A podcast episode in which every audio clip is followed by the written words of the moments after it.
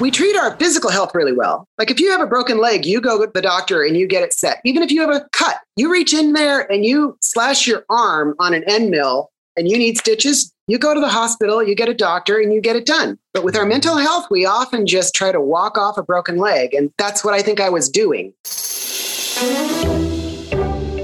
This is Swarfcast. I'm Noah Graff.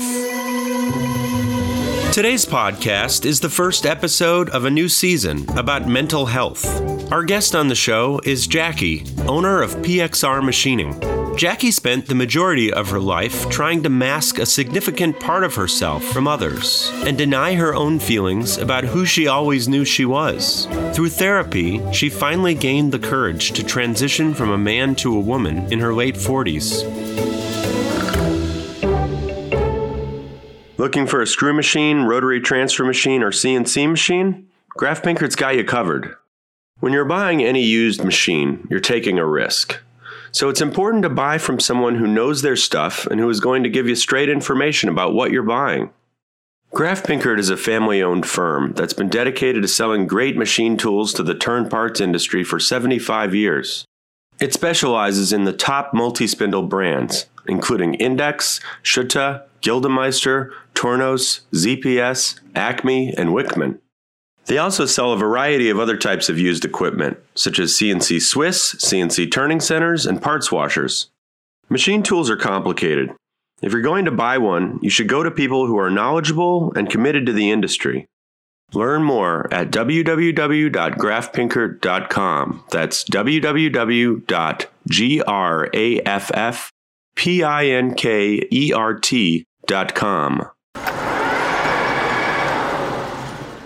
am very honored to be with Jackie, owner of PXR Machining. They are a plastic shop, mainly working with CNC routing, milling, fabricating. Welcome to the show, Jackie. It's great to have you. Thank you very much. So, uh, this is a new season we're doing. It's about mental health I mean, it could be universal for everybody, but it's somewhat directed towards our audience, people working in a shop, people yeah. of our of our community. And friend Logan, another machinery dealer who we interviewed for the podcast, actually, he recommended I talk to Jackie because she has had quite a journey trying to find herself and figure out the right identity and through doing so feel better as a person. Without a doubt. So Good. Well, hopefully I, I summarized it correctly. So, first, let's just give people a little context. Tell everybody what PXR does, what you guys make. Just give people a little feel of, of who you are, where you're coming from, and then we'll then we'll go into more about your your life, your personal journey. You bet. I started out long ago doing plastics fabrication, but mostly with woodworking tools. And in 1997, I added a CNC router and then fell in love with CNC machining. We ended up with three mills and four routers and, you know, but things have been slower. So we've been paring down. Logan, as we discussed, told me this wonderful 14 tool robo drill. I love robo drills. Um, I remember seeing those for the first time at Apple when they were doing the initial Apple iPhones. They used to line them up in a warehouse and had tons of them operating at the same time. I didn't know that. Really impressed me. What were was, they making for the Apple with robo drills? The uh, the aluminum frame You'd say that you you would describe yourself as a, a creative person. That's kind of the thing that makes you tick. Love to build and create, make and design, and just always been like my thing. And uh, when did you start the business? Back in 1992 in my garage. I'd been working for a little plastics company that was owned by a family, and it's there was like 20 something stores and I loved working in the stores and I learned lots of things. But what I learned ultimately was they weren't handling anything that even remotely needed high tolerance. If it wasn't on the tape measure measurable by a 16th of an inch, they wouldn't touch it. And so I realized there was a market space in between full machine shops and just a little place that would cut some plastic. And that's kind of where I entered the market. Um, I see. Were they getting their stuff from China? There was a little bit of stuff back then, but that would have been the late 80s, early 90s. 90, 91, I worked there. And some of the stuff was still being made in America, but there was, in, you knew which was import material and which was like Rohm and Haas, plexiglass, things like that. These days, almost all plexiglass, except for a select few is imported. The market is just that's what it is. Most things are manufactured in China now, but uh, there are still some manufacturers out there slugging it out. It makes me happy to see it. Yeah. Yeah. All right. So you started your own shop in 1992. Yes. And, you know, throughout your career, you've had several different shops, correct? Yeah, it's kind of changed as the market has changed. Um, I had a retail store, then a roll up door store when the building got sold, then back to a, a, really nice retail store. I made a beautiful retail store. And what products I, were you selling? A lot of walk in stuff. People would say, Well, I want a tabletop, or I need this medical device box made, or I need this trade show display made. And at one point, we did signs too. So we had a whole section just for signs. We would do whatever people told us here's the print, want you to make that. Or I need all of these pieces to ultimately do this. And I would design it for them. Okay. And now you're selling some stuff for the firearms industry? We make some gunsmithing tools. Yeah. Um, friends of mine kind of needed things and I filled it and I realized there was a market space in the last five years. I mean, that's one of our steadiest things. And as a machinist, it's kind of feast and famine. So it's nice to have something steady. That makes sense. And we hear that from a lot of our customers. So, okay. So you've had several different iterations of businesses. And then at one point, you got in a motorcycle accident. I How long did. ago was that? Um, around 2004. I was riding with friends. One of my friends who was a uh, a rep of mine. He was actually the rep for one of the vendors I bought plastics from. And I saw his motorcycle in the parking lot once and kind of kidded around that I'd knocked it over in the parking lot. And he came running forward to come, you know, beat me up, I guess. And then I told him I was joking. And ever since then, we've been great friends and we started riding together. He belonged to a group. So the whole group and I were riding back and forth doing all these fun things. And on one of those rides, I got hit. Um, I was kind of at the back of the pack with my friend, just watching over everybody because I was a very competent rider, and so was he. And two cars got in a wreck. One car came across and just took us both out. My friend got out of there with a couple of broken wrists. I, unfortunately, was really banged up. My pelvis came off my spine. Um, my pelvis broke. My right leg and knee was all broken up. My left arm was all broken up. Both wrists were shattered. Oh my was, god! Yeah. And and how old were you then? Thirty-five. Thirty-five. So you were then in a wheelchair for several years? Three years in a wheelchair. Yeah. And it was, um, it sure seems like a lot longer than three years, but it was just. That's crazy. that is a long time. It wasn't fun, but I ran my business out of that chair. I did everything I needed to. I went in and out of the shop. I did whatever I had to do, stand up on one leg temporarily, you know, and just do whatever needed to be done, you know, determined. Mm-hmm. How did that end after three years? My friend was getting married on um, 7707 and i was determined not to be in a wheelchair at that wedding. And i really made up my mind that i was going to make a change. And even if i had to have two crutches and i had two canadian crutches that have the little cuff that hold your arm and um, my right leg is mostly paralyzed so i have an afo or an orthotic foot device in that shoe to keep my foot from just kind of flopping around. It's a plastic insert that keeps it rigid like an l shape but I didn't have one. So I went back to the shop. I made a vacuum forming jig out of MDF off of one of the uh, CNC routers. I made a tape mold of my foot, filled it with urethane foam, made a mold, put it on, sucked a sheet of polyethylene over it, and made an orthotic foot device for myself all in one day.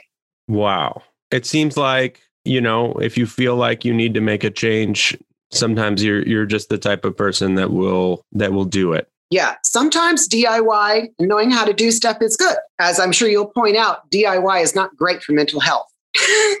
That's where you want professionals. Okay. So you you got to walk again, but now we're going to talk about, you know, the biggest transition in your life. I mean, for most people, 3 years in a wheelchair would be sort of the epiphany moment in their life. And right now, you've undergone a transformation from a man to a woman. That is correct. Absolutely. Tell me a little bit about the journey from doing that. When did you feel like things weren't right? That goes way back. I can condense it though. I'm good at it now. Um, I knew when I was four years old. Four um, years old. I remember the conversation that my parents had with me. I had come out and I was proud of myself for drying myself off after think I took a bath or something, and my grandmother and my grandfather were sitting in the living room with my parents. And I was there amongst them talking to them. And I think one of my grandparents asked me, What did I want to be when I grew up? And I, I knew exactly. I said, Oh, I want to be exactly like my mom. I want to be a teacher and I want long fingernails and I want to be pretty, you know, and all those things. And then my parents were like, we need to talk to you, you know, and that was actually very traumatic, which is like, it always stuck in my mind, that one little conversation. And then from that point forward. So what did they say? You're, you're, you're not that. You're not going to be like your mother. You're not going to have long fingernails and long hair and be pretty and look like your mother. You're not, a, you're not a girl, you know? And I just assumed that I was just like my sister. I had just up to that point in my life assumed that's who we were. I had no mm-hmm. idea. Definitely a shocker. so wow. So I mean, obviously, at four years old, you have you know, a four year old doesn't understand what the heck's no. going on. No. Um. So then, you know, as time went on, you know, you chose. You actually chose a sort of a male oriented field. Yeah. Um. Probably ultra masculine. Um. A lot of overcompensating. Um. Mm-hmm. Throughout. And there, there were a few times in my life where I thought maybe I, it was time to transition. I worked with a trans woman at Radio Shack when I was 17. And she told me what the whole life was like. And back then it was scary. You know, she was lucky to have a job because not all trans women could have them. They were very highly discriminated against. And it scared me. I wanted to transition, but it was frightening, that idea back when I was 17. Um, so I didn't. But I had another opportunity when I was around 29 and got real serious about it. But again, unfortunately, I was just scared. So I didn't. Mm-hmm. And, and you've been married several times. Twice now, yes. When was the first time you got married? Um, I got married when I was 18. Okay. For how long? Uh, about nine years. Okay. So you were married at the time, the first time where you were thinking about. Uh, Just before. I was 17 when I was thinking about it, 18 when we got married. So, and it follows a pattern. I did a similar thing. You know, um, I thought about you know, I really should just be true to myself. But getting married and having kids seemed like that's what all guys do. You know, I, would received kind of that message from people in general or people in my family, like, well, you you know, you get married, you have kids, you have a job, you make a home. You know, all of Did you feel like that might sort of bring you back to be like a, a, normal person, quote unquote? Yep. Bury all of the why am I why do I feel like this and distract myself with a home and a marriage and kids and building a business and, you know, just really overloading myself to the point where I couldn't think about anything else. Um, and did that make you feel even worse? Um, at times, I was so distracted and things were going really well that I was very happy in that moment. But after the motorcycle wreck, it just kind of all crumbled around me. And hmm. it was very like the walls came down and it was very visible that I'd kind of hid myself from reality. And well, see that to me that would that would be you know uh, obviously I haven't had any experience like that, but as somebody looking in, my intuition would say that would be the kind of experience that would make somebody decide, all right, life is short, I'm going to make a change. Yes. And is that what happened, or did you then it wait a while? Really took a while. I just decided to bury it again because I I had been married for one year. We were going to have a child, and I I wanted to just focus on that getting better, get the shop going. I just opened my best retail store ever. You know, I mean, all the things I ever wanted to do. We just bought a condo. We did all these wonderful things. And then I got hit on the motorcycle and I had to deal with all my feelings. I did not at that time get a, a therapist. And I, I, think that probably would have been the best time of my life to have done so. Mm-hmm. I, I believe you know, it's a stigmatized thing, even though it really shouldn't be. And I didn't get a therapist at that time. So I just kept struggling. I kept DIYing my mental health. So when you when you got in a wheelchair for three years, you still didn't get a therapist. No, I did not. You know, we we treat our physical health really well. Like if you have a broken leg, you go to the doctor and you get it set. Even if you have a cut, you reach in there and you slash your arm on an end mill and you need stitches, you go to the hospital, you get a doctor, and you get it done. But with our mm-hmm. mental health, we often just try to walk off a broken leg. And that's what I think I was doing. Just that is so interesting. That is such an interesting parallel. I mean, you say we take care of our health. I say I was about to say, well, nobody takes care of their health very well. But yeah, that's what you're what you're saying is when there's a big problem, people do take yeah. care of it. But when there's trauma in the head, it's that's right. We ignore it. we try to walk it off. And I guess trying to do that, unfortunately. But when um, you were able to walk, do you think that that, I mean, uh, that was clearly mental. I mean, that was, I would think that meant something. At that point, I think I just wanted to keep hiding it. You know, um, mm-hmm. it's not something you tell people. I hadn't really told anybody. I had one family member I talked to a little bit when I was a kid, but that was it, you know, and they kept my secret. But up to that point, you know, I mean, that would have just been the opposite of what everybody perceived me to be. Right. Cause you were, you were like a big guy, drove a big truck, had a machine shop, liked to shoot guns. Every boy had, had a wife. yep. I had, and this will sound silly, but at one point I actually had a full uh, restored 1969 Dodge Charger that was a replica of the General Lee from the Dukes of Hazzard. I had the RV, you know, probably 10 motorcycles at one point, you know, the biggest truck you could buy with, you know, 22 feet long, you know, diesel turbo crew cab long bed, you know, I manned it up the best I could. Um, yeah. Oddly enough, sometimes my friends that I would tell later, they just told me they knew. Like I had some friends who were great friends of mine. Men or women or both? My best, or my friend who ran the shop when I was in the hospital, and his parents, his mom and his dad, all just kind of knew. When I finally told them, they're like, "We're not shocked. We already knew. We were just waiting for you to tell us." I'm thinking, how? How did I not hide that? You know, I thought I had it locked down pretty good. But okay, so what was the thing? What? Why one day did you wake up and you went, "Okay, I'm going to have a sex change"? Well, the the real thing I think was when it started coming down to I'd lost all the fire in my gut. You know, the fire in your belly that drives you to do stuff just went out. And the, the shop was suffering, my home life was suffering, my mental health was suffering. I was just down really badly, and I knew I needed help. Had you started uh, seeing a therapist yet or not? Not at that point, but I had joined a, um, a forum for uh, trans support because I knew I was having an issue. I knew I needed to deal with it. And their big message was go get a therapist right now. And they said, here's a, a page of therapists in your area, just pick one and go. And so I did. And getting that therapist was really the most instrumental pivot point for me to make improvements in my life. Now, that improvement for me was transition.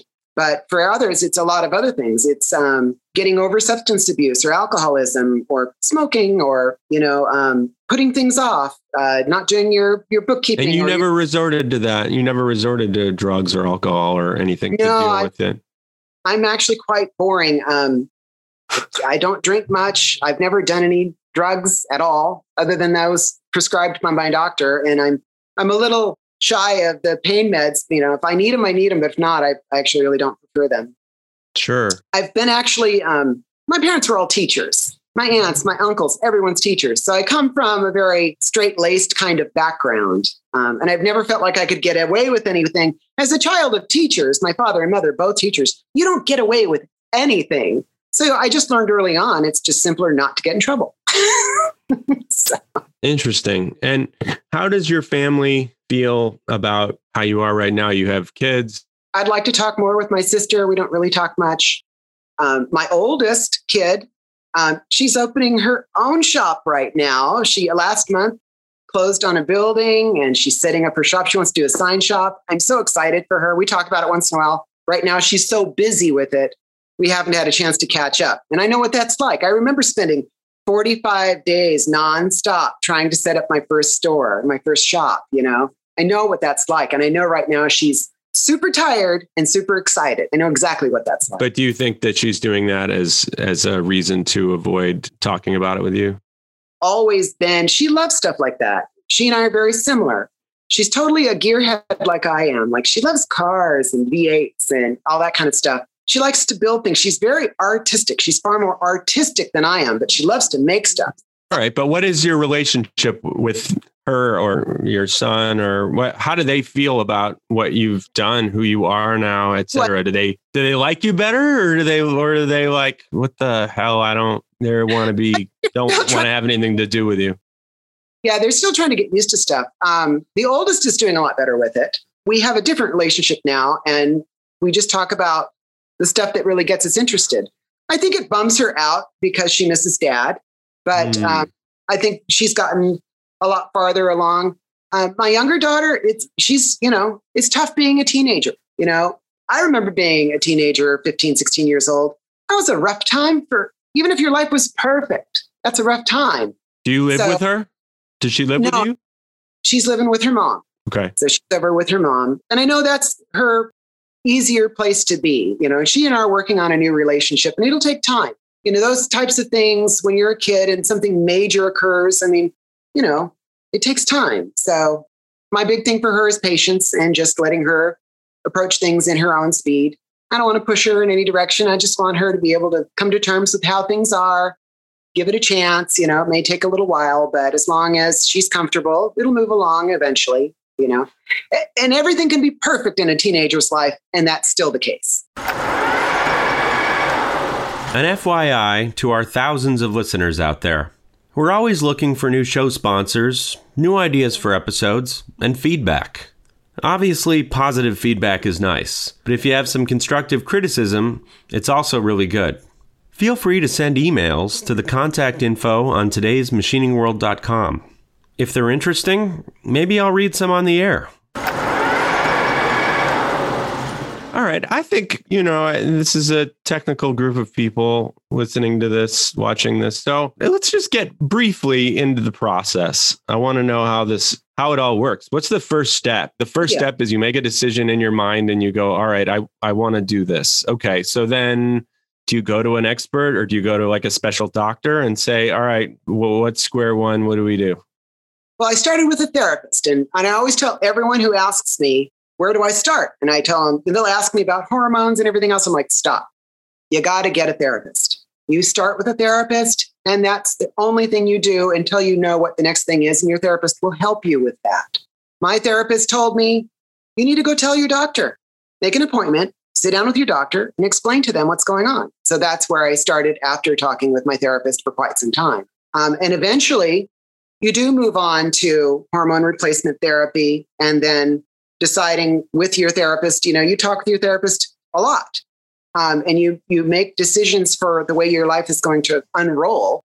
And for me it was quite a bit more surgery than a lot of other girls do. Some girls don't need or want much surgery and some want like myself want to just be the female version of myself and i'm totally fine with whatever it takes to get there. The motorcycle wreck taught me I'm not scared of hospitals. I'm not scared of surgeries. I've been through countless surgeries for all sorts of things. They are temporary and you heal. So I have no Yeah. fear of it. So for me, it was easy. I started kind of from the top down. Um, the first surgery would have been augmentation. Then the next surgery was uh, a facial reconstruction. Then it was a vocal reconstruction. And then uh, in parlance inside the community is to do the downstairs surgery. Then that was done uh, last. Was that traumatic at all to do to to lose that or or you were just like finally it feels right? yeah, it's like you wake up and you're finally like looking in the mirror thinking, that's actually me for once, you know? And it it's disconcerting going through the process because initially you're very visible and you have to kind of get this mindset of it's temporary. There is an end to it. It'll all work out somehow. And you just take things one day at a time. So it's Um, kind of it's it's it's a bit traumatic, and you're constantly needing to see a, a therapist during it because it's just like that's got to be maybe the biggest transition in your life. Dysphoria is a powerful thing. Um, and you deal with it as you go along and it gets How long eas- does it take? about three years and that's fast some girls you know take a good 10 15 years to get from one end to the other and some girls do it really rapidly i went searching i found a lot of very young women online Mm-hmm. who were very beautiful and it didn't take them any time at all but being my age you know testosterone had taken a toll on me so it wasn't something that could be you know very rapidly fixed i, I think the one of the things nobody talks about is the facial hair Mm. and I'm almost done. Almost. There's just a few random little whiskers. But after three years of electrolysis, um, going every single week, I mean, it takes a long, long time. And having a shadow and your, your nails and your makeup done doesn't really go together. and you're very aware of it. And so is everyone like the, you know, the checkout girl at the grocery stores, you know, like, oh, yes, ma'am. And you're thankful when they, you know, when they give you that. But um, eventually you get to the point where you do just blend in as you. And for me, it took a couple years. But when it happened, I was so thankful. And then you start relaxing. Like I stopped like doing my makeup every day and, you know, always having my nails done. And I just kind of relaxed. Uh. Nicer to just get to settle into the soccer mom version of me, the person I always kind of felt like. And then eventually it just felt natural. So it takes a while, but you just approach it one day at a time and you eventually do get there. Yeah. For me, it was quick. Right. Yeah. I guess that is pretty fast. I guess it's not really like going through puberty, but I mean, it's it in is. a way. It's like a second puberty. They actually talk about that a lot. Um, restarting your home, hormones does put you through a kind of a second puberty. Um, there's a lot of stuff that goes on really fast. Um, redistribution of body fat and you know some have more than others. I've had quite a bit. It, it, really makes a big change. Like your skin changes rapidly. It gets very thin. I have to be really careful what i get near around the shop. I don't have that protective layer of skin i used to have. I get anywhere near the edge right. of a end mill and i'm going to be bleeding. Right and you've lost a lot of the muscle you had correct? Oh the muscle mass just falls away. Um, i used to be able to lift like great big sheets of plexiglass over my head and put them on the routers. I can't even get them up onto my foot half the time now just to get someone else to help me to do it. So I've been having the vendors cut all the sheets in half or in quarters just so I can get them onto the machines. And if you wanted to go, say, weight train or something, you can't do that, right? Because that might bring the testosterone back. It wouldn't bring the testosterone back, but without the testosterone, you don't build that lean muscle mass as fast. It's just, you know, you have all the same trouble that any other woman does. Um, building a muscle mass is tougher. Guys have more visceral fat kind of in the midsection. Girls have it externally, and they have a lot less lean muscle mass. And you do eventually, through hormone replacement therapy, go into that same exact area where I've lost the muscle mass, all the same issues that every other girl has, I have. It definitely makes a big difference. But it happens so slowly over time you don't really realize it until somebody tells you like why are you why do you need help? Is there something wrong? It's like i can't lift this. Well what are you talking about? You used to do it on your own all the time. Right. You're right i used to. Do you do you know much about going the other way going from a woman to a man? Is it about the same amount of time and um in some ways yes in some ways no. Testosterone is very strong and it's very potent um, and it really makes big changes really rapidly for the guys. So, female to male, and I have lots of friends that have done that. Some of us girls are a bit jealous because they guy up so quick. It's it's quite impressive. Beards and muscles, their muscles, like all of a sudden, it's just like they just get like football players all of a sudden and with beards. And I'm like, how are you doing that? It's like one year, you know? How are you achieving this? And estrogen is kind of a whispering thing. It's just it's quiet and subdued and it takes time. Mm-hmm. With the testosterone, the guys just blossom so quickly, you know. I remember when I had my bottom surgery and I was at the hospital for one week, I used to walk around to try to get healthy. After a couple days, they let me walk around with my walker and my uh, IV pole. And I would do that as often as I could because it's good for healing. And there was one guy out there that also was going about my speed really slow. And we're both out there with our walkers, just making our way Oh, yeah. I finally looked at him and he had a really interesting tattoo and some other stuff. And I started talking to him, I'm like, well, what does that mean? He goes, oh, warrior. This is warrior and this is strength. And I'm like, wow, those are really neat. And then uh, another day, I finally asked him as we both went across the same pathway. I said, so why are you here? You've been here about the same amount of time I have. And he said, oh, for transition. And it shocked me because I had no idea. And I said, wow. So he was t- going the other way. Yep. And I just was amazed. I kept seeing this guy who just looked like somebody you see it on a construction site, you know? This was a tough dude. And I had no clue, zero idea. And here we are both there for the same thing, recovering in the opposite direction. it was just, it was a wild thing. But that uh, and very I, interesting. And you are still attracted to women now, even though you are yeah, a woman. Kind of got the baked in. I like girls, you know which is odd because I went from being a straight male to a gay female. But I've, I'm totally fine with it. I've never really thought about what I was doing. So for me, it's, I don't think much about it. I, it's who I am. Um, yeah. It would be simpler and more invisible for me to be with guys, but that's just not my preference. Right. Um, well, but I mean, what I see and what I appreciate is you've learned to be okay with who you are, whether you fit into Yeah. the mold that society has designed um, or that science has supposedly designed for you. You are able to to do what it says in your heart. I always feel like we have a core personality that's just us. And then we have that mask, at least for myself, I know I did, where I kind of pulled everything down over the top of me to let other people see what I wanted them to. And Yeah. now I've just let the mask go and the core is still there, but I get to find out who I am at the same time. Right. Do you have any advice for somebody who is looking to transition, or even advice for somebody who's looking to make some other kind of radical change in their life, a scary change? anytime I think of life altering experiences or um, things that require a lot of thought, I, I go to the same place. And it's like a therapist is one of the most important tools you can have in the toolbox. It really is. And I know there's a stigma, there really shouldn't be.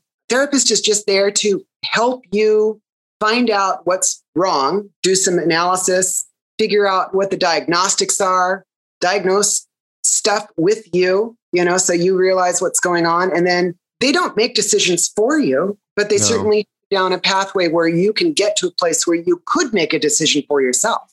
And I think that the therapist is that tool that helps us straighten out things that have been bent wrong, you know. There really shouldn't be a stigma to it, but there still is. And I recommend Yeah. to anyone, whether it's transition or anything that's a problem, trouble, something that's not right that they want to correct, or if they want to do something completely different and they're struggling to figure out what to do, there's never a wrong time to search out and talk to a therapist. Unless it's a, I mean, it's got to be a good therapist, obviously. And that's Not a good- part of the problem. How do you find the right one? But Correct. Um, I was able to use a, a resource that was very specifically geared towards transgender people, so that helped me a lot. Um, and I got I, I got really lucky. My first therapist was super awesome, and then the therapist inside my medical group again was also super awesome. So I had a really great experience. And if you get the wrong therapist, you kind of know. Just go to the next one sure. You know, that therapist isn't working for you, there are more. You know, it's like a mechanic. You go to one mechanic and he's not doing what you need. You get another mechanic. You find the guy with the right tools. Do you consider yourself a person that's good at change? Actually, probably not. I am a, a resistant to change type of person, but I'm actually far more adventuresome now than I once was. It takes a lot of thought and contemplation before I'll move.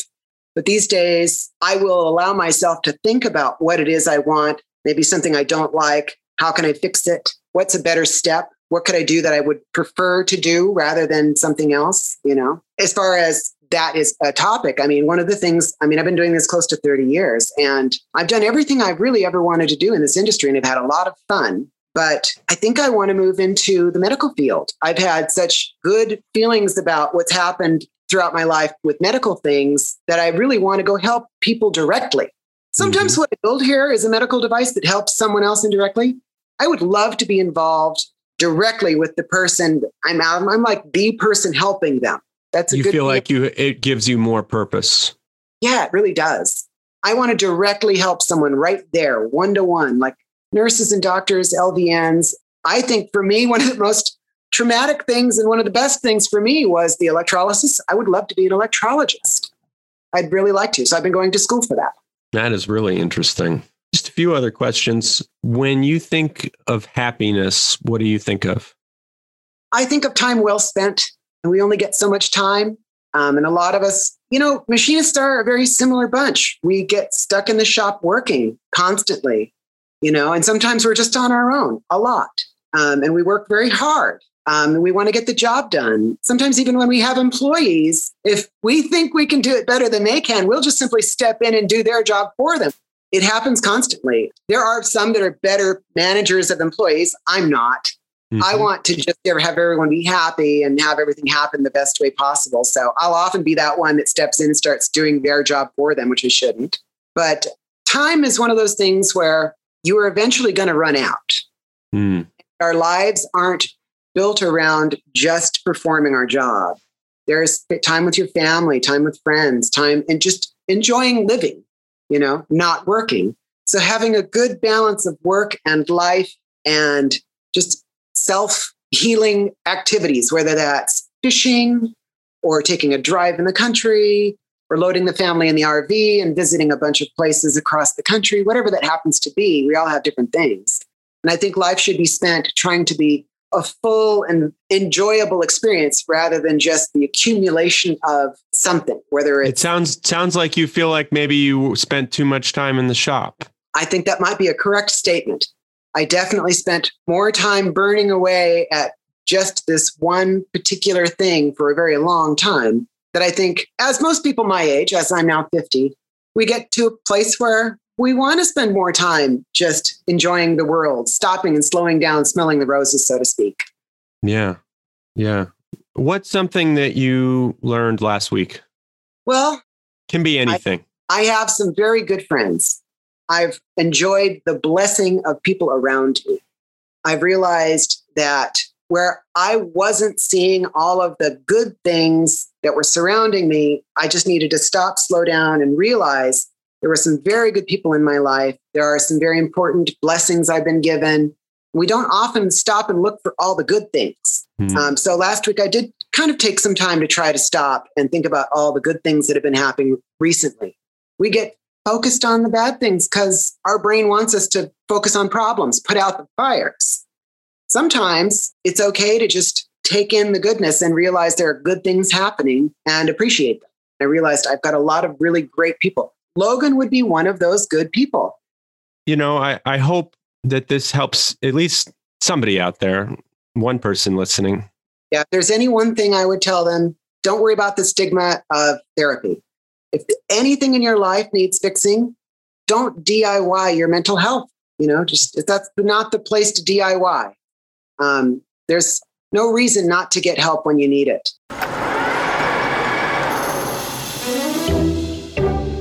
From today's machining world, this is Swarfcast. If you like this podcast, please subscribe to the show on your favorite app and give us a five star rating and review. And don't forget to tell your friends. Follow us on Facebook, Instagram, and today'smachiningworld.com to join our mailing list, read episode summaries, and watch videos of extended interviews. I'm Noah Graff. My occasional co host is Lloyd Graff. Our managing editor is Ridgely Dunn.